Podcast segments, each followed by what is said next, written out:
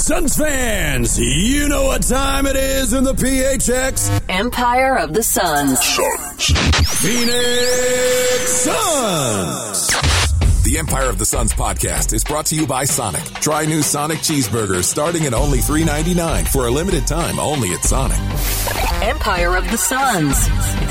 Hello there, and welcome to the Empire of the Suns podcast. My name is Kellen Olson, joined as always by Kevin Zimmerman. Hello, Kevin. Hi, there's a rhythm to that one. I like it. I like it.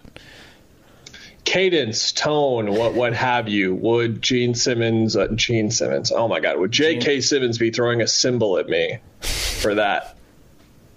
Would he be doing the the clapping? That's where you get the the video content. People are very there. I, I'm presenting a video element to the podcast now. There you go. How you doing, man? Good. Um, we have some events to catch up on. Um, you are heading out to that Knicks, and more importantly, maybe to some people, Shawn Marion getting inducted to the Ring of Honor, which is long time coming. Yeah, long time coming for sure. It's going to be a weird rhythm to the night just because it's post game and it's an eight o'clock start. Uh, it is on a Friday, but I'm curious to see how many fans stick around. I won't be able to watch it because uh, the coach and the players are going to be talking after the basketball game I'm covering. So uh, Jeremy uh, with our video team will be out there getting all the content for that stuff. Uh, but I'm I'm really excited. It should be a fun night. But uh, on the basketball court so far, it's been. I don't know how to say it, Kevin. More more of the same so far, and I think through injuries and through the start to the season, which is where we're still at, to be clear, we haven't really approached this type of conversation, and this is a talk we're going to have that we have to label very carefully because I think for clickbait we could say, is it time to panic about the Phoenix Suns? And that is not where uh, we are at it all. After they lost to the Nets last night, they lost. Uh, that was their fifth loss in their last seven games. That's happened twice now to start the year already. They won two of three to start the year, then lost five of seven, then won seven in a row, and now they've lost five of seven again. Um, in that recap, I wrote, "This isn't a plea for urgency or anything. It's just where we're at right now." And I, I just want to get your thoughts on that specifically because I think a, a, problem, and we'll get into rotation choices and all that kind of stuff, is, and let me know if you disagree at all. But what I wrote is you look at what the problems are for this team right now. It's fourth quarter execution, it's turnovers, it's rebounding, and there's a fourth one that I'm forgetting, but all four of those are directly correlated, in my opinion, to a team just not having cohesion, continuity, and, and not clicking together. Yes, like this team could be better at turnovers. Yes, they could be better at rebounding if they had, you know, Hakeem Olajuwon or, or if they had a, a much better rebounder um, as a center, I guess. Even though Jusuf Nurkic is a pretty good rebounder, you get my point. Like they could have a team perfectly designed for rebounding, I guess, or perfectly designed to take care of the ball. But those are more often than not things that good to great teams figure out, regardless of who is on their team or not.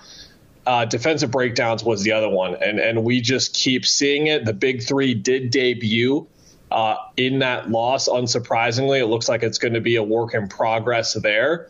But the way that I phrased it in the conversations that you and I had leading up to the preseason was that if this thing really is moving by Christmas or early January, then this is going to be the best basketball team in the league. And then they're going to be like the prohibitive favorites to win the title.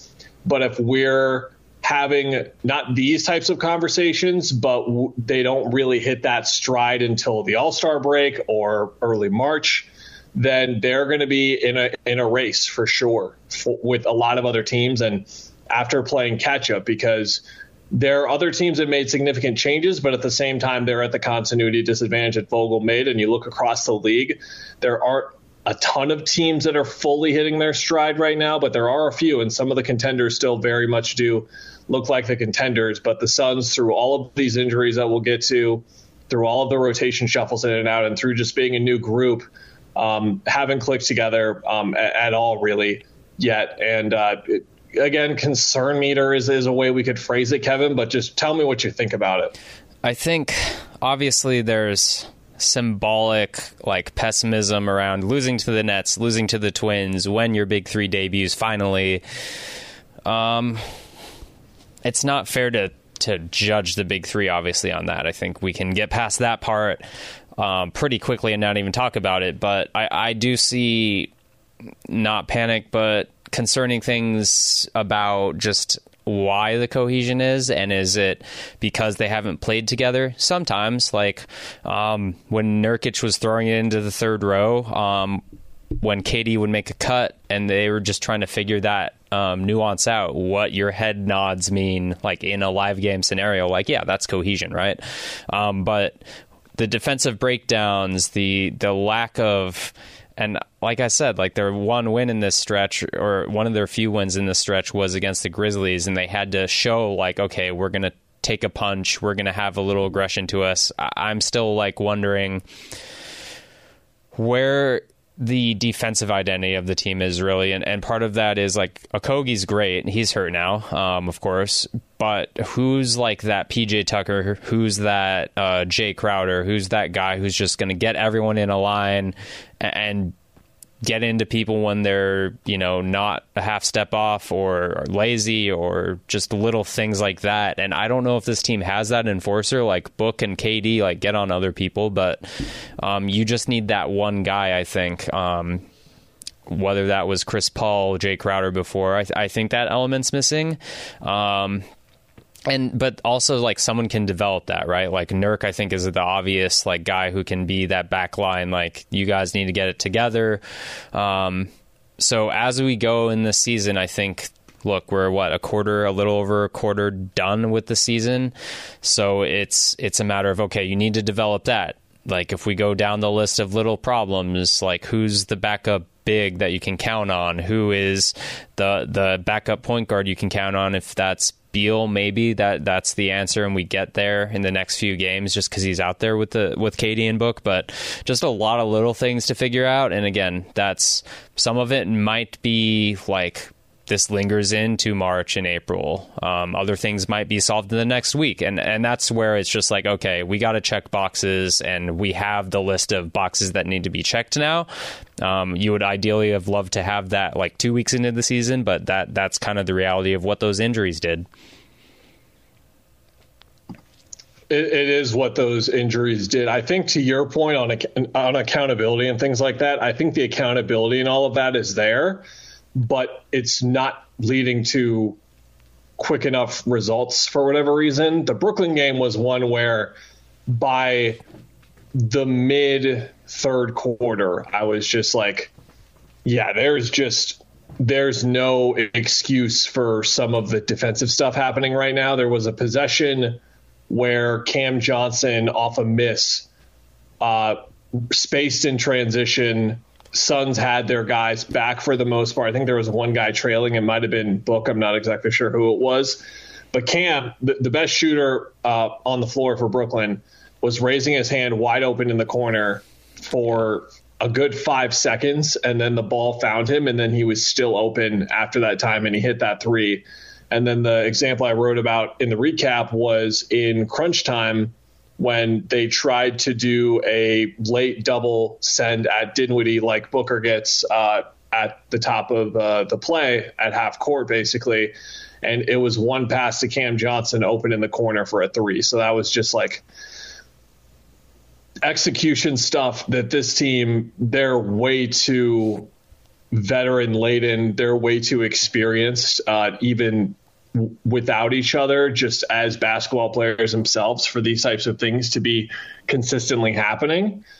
And I think that this is a very big month for them, assuming the majority of them can stay healthy. If someone misses a couple of games, it's one of the five or six most important guys out there, which I would believe are the four starters, Grayson and, and Eric Gordon, then so be it. Um, but outside of that, if, th- if those six guys can be healthy for the most part, then this is a really big month for them to start to piece things together. Because a quick little thought exercise I did while you were uh, speaking, Kevin, was looking at their schedule and just picking out teams right now that I would believe have a chance of making the conference finals or at least just really making some noise in the postseason right now. Uh, and they're one in seven against those teams. They, they, lost to the Lakers, they lost to the Sixers, they lost to the Lakers again. Uh, they lost to OKC. The lone win was over Minnesota. Uh, they lost to Denver and they lost to the Lakers and they lost to the Kings. Uh, I'm not counting the wins over Golden State. They're a mess. We'll get into that later. Not counting the Knicks just yet. Maybe that's a harder win that we should I should be spotlighting in this scenario. Uh, it's not to say that they're they're incapable of beating great teams right now, but they they have lacked it against the higher opposition right now for sure. Yeah. Uh, and uh, go ahead. Yeah, I, I just think the one one thing I wanted to say on the execution front was, look, um, Eric Gordon and Grayson Allen are a big part of it too.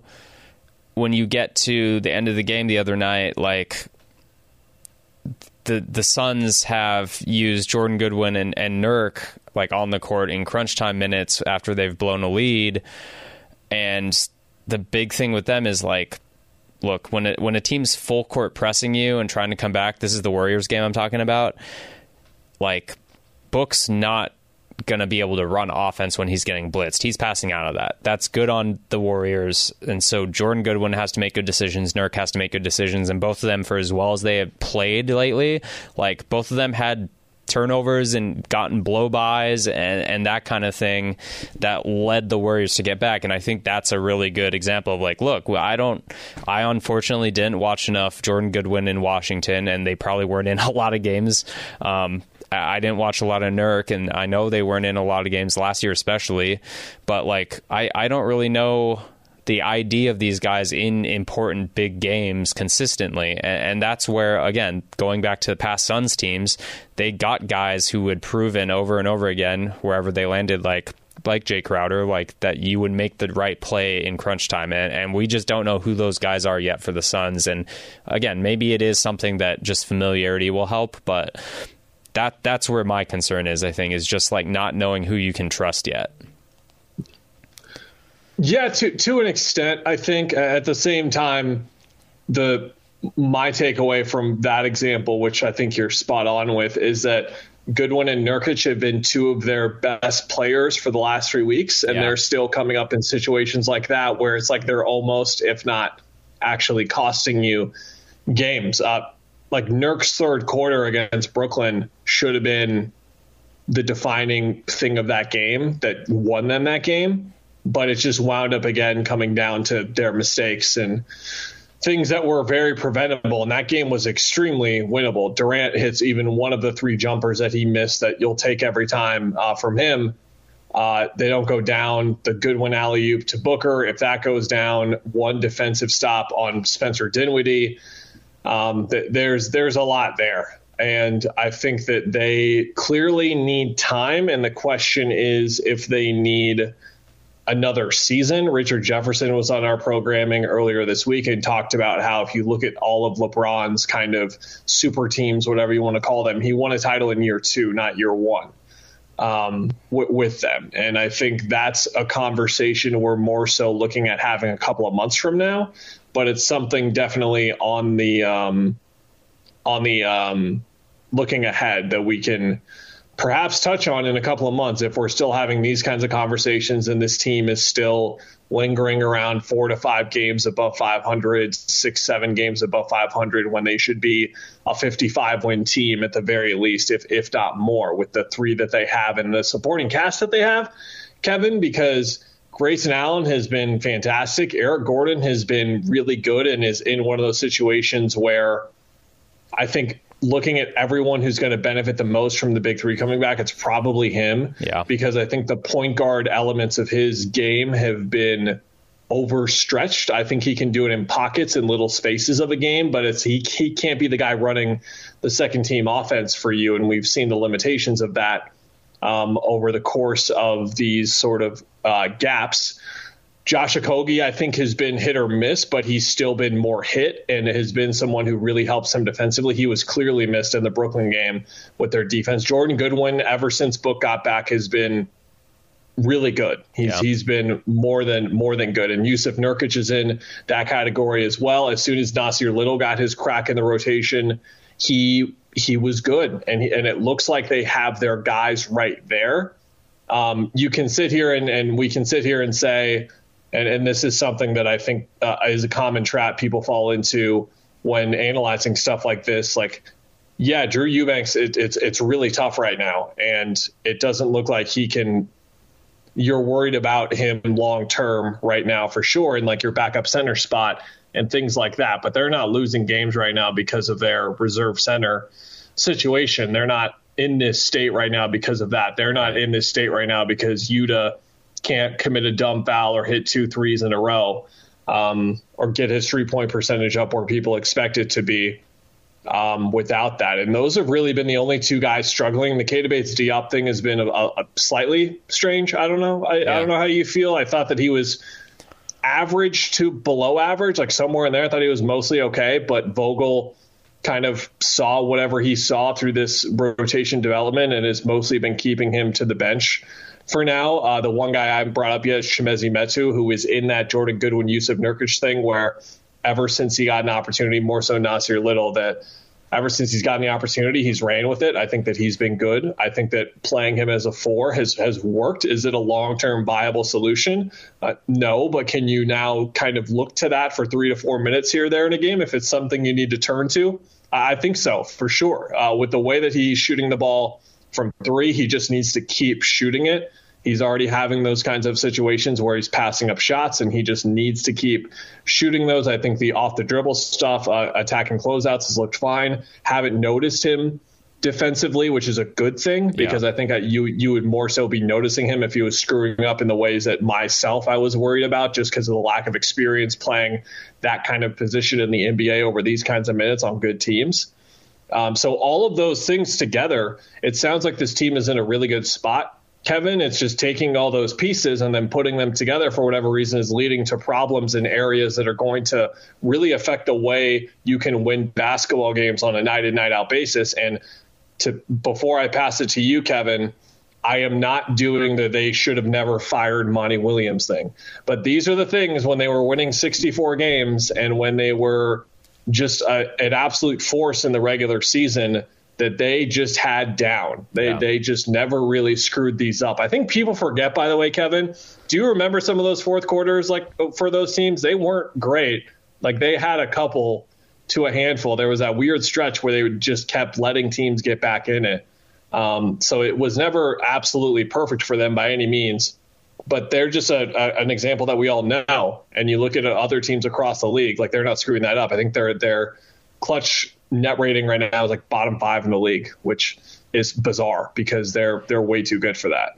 Yeah, I mean, I, for me, it's the when you look at what Frank Vogel says. He's been open about like making this a you know, a thing where they're toying with things, they're tinkering with things, they're screwing with the lineups and like he can say like we're going to keep experimenting and I'm going to remain patient, I'm not going to panic.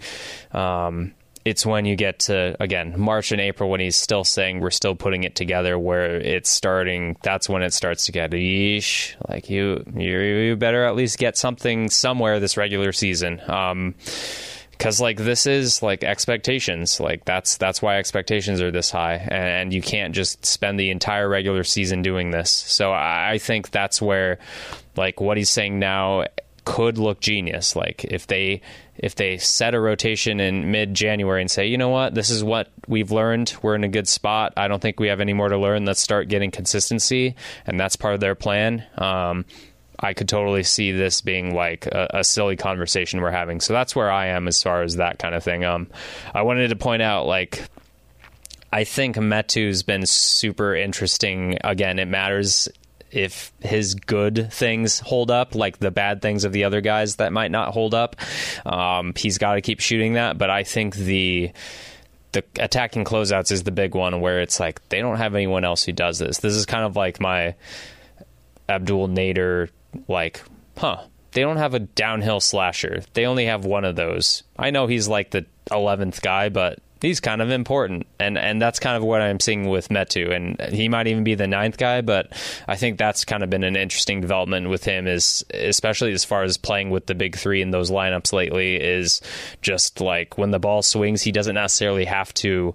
Um, be a three point shooter. Obviously, he has to keep that uh, somewhere above near 34, 35%. But um, the, the rim attacking is super important as well, especially when you're catching and, and have a defense moving against you. Uh, I'll say um, to our conversation, these types of conversations will be happening at the start of the new year if we're still in this range or if they're winning a game, losing a game here and there because their next 10, this is the lightest part of the schedule the rest of the year. Uh, at home, New York and Washington, and then Portland and Sacramento on the road. Uh, back home for Dallas, on the road against Houston, and then home against Charlotte, Orlando, and Portland. And then that Portland game is on January 1st. After that, uh, Clippers, Miami, Memphis, Clippers, Lakers, Portland, Sacramento, New Orleans, Indiana. That's when you start to get into some more challenging games. Sacramento and Dallas and New York, not cakewalks by any means, but you throw in the um, bad teams in there, which are Portland and Washington and Charlotte. That's four of those games. And then you've got younger teams like Charlotte and Houston that are, or I'm sorry, um, Orlando and Houston that are playing well right now, but they're still pretty inexperienced teams that you should be able to take advantage of with the amount of veterans that you have. So we'll, we'll see where we're at at the start of the new year. I think that this is a perfect opportunity for them with health starting to come together.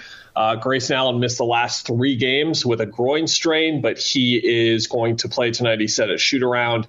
Eric Gordon is uh, questionable as well. He popped up on the second game of a back to back late with uh, calf soreness or, or, whatever. Vogel said it was a calf injury. They've been listing it as right lower leg soreness.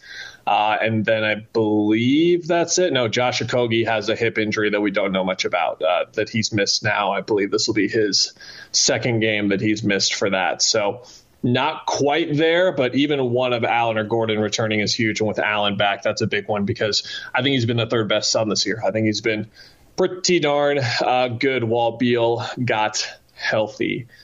Do you want to kind of go around the other topics? Do you have anything else on the team, really? Uh, we discussed pre this podcast about Draymond Green Nurk. Um, don't hit people in the face. There's my take. It's not allowed when you do it multiple times. Like, yeah. that's that's don't hit people in the face. Um, I recommend Sam Amick's column on the Athletic, which was like, "Is this the end of the Warriors dynasty?" It sure seems like it. What do they do? They don't really have any good options. Clay's a free agent after this year. He doesn't look great. It's Podziemski time. Moved?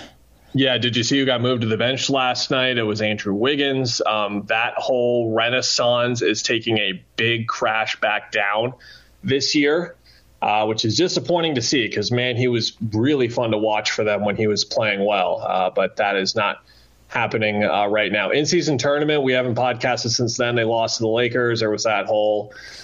Uh, those whole shenanigans with Austin Reaves timeout, whatever. Um, we're way past that at this point, but Twins were back. It was good to see them. You have a nice moment with them. Did they? They say, Kellen, come to New York, come to Brooklyn. No, uh, I asked Mikal about Rhys Hoskins and if he was staying in Philly because I want the Dimebacks to get a good DH, and he's one of the candidates for them to get. And then I told him as he was walking away that I know it's not going well for the Rams, but at least Stafford's throwing it pretty well. And he was like, "I know you see it." Like, yeah, I know. He's he looks like a good quarterback still. They just need to figure out a, a, you know the other stuff. But having a good quarterback, Kev, that uh that fixes a lot. No, it was good to see them. They were very uh Cam was very nice and saying like seeing all the friendly faces and stuff started with seeing you guys this morning. So oh. they they had a very nice emotional uh, day of just seeing a bunch of people. I think Cam signed autographs for like 20 minutes, and man, I from time to time will look over and see the um, swarm of people when they're signing autographs. Like every single person, it felt like had a Mikal Bridges jersey in their hands when Mikal was over there. It was crazy. Like um, the amount of Mikal Bridges that I uh, jerseys that I saw that night. Like his jersey was the, the, the jersey I saw the most, not even books. And so yeah, he's a he's an all timer. He is this generation's Dan Majerle, as Dave Burns has called it, to say the very least. And I think with Matrix going in the Ring of Honor tonight, I saw Gerald Bourguet on PHNX Sports wrote about current former Suns uh, that could be in the Ring of Honor next. I think Mikal's got a really, really good uh, crack, despite only you know five years or whatever it was, and with three of them being on really great teams, because um, he was quite beloved. And uh, was great to the organization, and I'm, I'm, i think it'll happen. I think I think it will. Um, is Peacock doing cross promotional oh. stuff with like Godzilla minus one? Oh, so they no. can just like show Zach Edey and then show Godzilla and then show Krivas as like whatever monster or Ballo as whatever monster that Godzilla is fighting. Like that's what they should be doing. Should they? I, are I don't they even not know, doing that? I don't know how I'm watching the number one team face the number three team in the nation. I have to figure it out. Yeah, very slight uh, cats talk, but uh, Arizona. Uh, I guess every now and then on Cats Talk we should explain it. You and I, U of A graduates, long time fans of like if if they were like you can take a bullet for one athlete, I think you and I would both choose Hassan Adams, right? Like oh, we would. Yeah. It was like I would I would probably go Salim. You're more of a Hassan guy, but Hassan is like in my Mount Rushmore of athletes probably or Salim. Sorry, man. I was yeah. I was talking with other people the other day about like those teams. Hassan Adams, Iguodala, like legit the most fun basket. Like the Suns have had really good basketball teams to watch, but I think that team, those teams with both of those guys who would just the dunk packages on them. Come on, yeah was awesome. Channing was on on those teams as well. Like really fun personalities that they had over yeah. the years. It's been a good run. We're we're in the Tommy Lloyd era. They uh, have looked pretty great uh, so far to start the year. I'm not someone who watches college basketball outside of the Pac-12 RIP. I think I'll get more into watching Big 12 hoops because there's just like better teams across the league there. Um, but I can't sit here and say I think Arizona is the best basketball team in the country because I don't. I'm not familiar with other teams in the country. I don't know if they're particularly there yet, just because of how they've looked when they've been tested offensively. I want to see Kyle. I like Pelle Larsson has to stay aggressive every game. It's like a prerequisite for him. But there are games where you're getting the Caleb Love experience, which is for better or for worse. Like you knew what it was coming in, and the only thing you could have asked out of him was to be a sound playmaker and defend, and that's what he's done. Yeah. So the three, it might not go in. He might go two for 14 one night, and then the next night, like he's like Kirk Risa in that way. I don't think people think of him that way, but that's how he is as a shooter. Um, needed his scoring at times, which has stepped up in games, but there are games where Ballo is like a primary or even a secondary option for the offense is non-existent now because he gets doubled every single time, and the kickouts for him are pretty rough. Um, Keshad Johnson is is fantastic, but he can't be that offensive option. So I need I need Kylan to realize that he's the best player on this team already and start to like take over games. I'm, or I'm calling my guy out. Yeah. I, I, need to see it. You're the best point guard we've had since Jason Gardner. I wholeheartedly believe that, but he needs to start not acting like it, but because he does, but like play like it and take over games in that kind of way. Because this should be his team, and I don't. I, I, guess he he might maybe he realizes it, but he needs to start like doing it and just whatever they're calling and just run a pick and roll with Keshad Johnson and, and go. I have enjoyed the Caleb Love experience because he's actually getting five assists if he's going to for 14. So that's that's a nice little wrinkle we didn't see coming. Um, quick before we go, do you think Oumar Ballo does decently against Zach Edey? I think he might be fine. Hot take. I think I think I think he will be okay in like the what is like the best someone can do against him. Yeah. That's I think that's what we're gonna see. It depends on the whistle. If they let him bang, he'll be fine. If they don't, then we're screwed. Um, and and that's the thing with collegiate officiating that you just never know. Um, and I don't know what to expect. It's a neutral site. No Pac-12 so, officials. Uh. Neutral, quote unquote. Um, the good news is Krivas is behind him, and Krivas doesn't seem to get rattled. Edey doesn't necessarily like he's not going to like outsmart or outwit Krivas with like his footwork and quickness. It's just more about staying down and like not giving up ground as much as you can to him. And the encouraging thing is, I actually had a slight conversation with Quentin Crawford. What you'll like this walking out of the arena after the Duke game, and something that he mentioned, like he really liked the way the coaches and and them like the game plan that they had against Duke. And I think that was something that like Sam Vecenie talked about as well. They've done very good with like game specific um, defensive game plans and then executing them. So I think they'll have something cooked up for Edey. And we've seen in games when Edey can't get going how screwed they are. So I think that that'll be good. Um, I need to see more from the bench. It's been more up and down for KJ Lewis lately. And I think that uh, Murauskas needs to start to separate himself a little bit, or I'm going to start to get slightly worried about the bench. Bradley's been okay. But um, yeah, Keshad Johnson is a. If I could, if you told me I could get Tubelis for another year this year, or I could have Keshad Johnson yeah. taking Keshad Johnson every time. Yeah. Tubelis is a far better player than him, but it's not what they need. One of them is going to be an NBA player, and that's kind of already answered itself. Yeah, who's the second best prospect on the team? Because Kylan's obviously the best one. Um, is it is it Pelle or is it uh, Keshad? My hot take would. Or are you going to say like Krivas? Yeah, I was going to say Krivas, but there you go. Yeah, uh, saw it coming. But yeah, Keshad and and Pelle Larsson. I, that is a tough question. I don't know. I'll think on this. All right, man.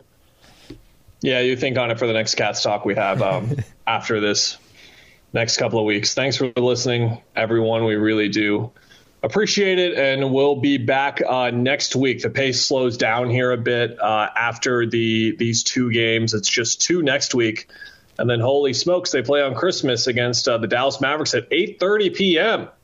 Kev, you stay up so, late. You're uh, fine. Yeah. I, I do. Yeah, I'm, I'm fine. I'm just like trying to negotiate like a early to late afternoon Christmas uh, situation instead of like an early morning one, you know, because naps will help and all that, but you know, it would be a better flow of the day. Yeah, that's true. Just trying my best. All right, we'll be back next week, everyone. See you then.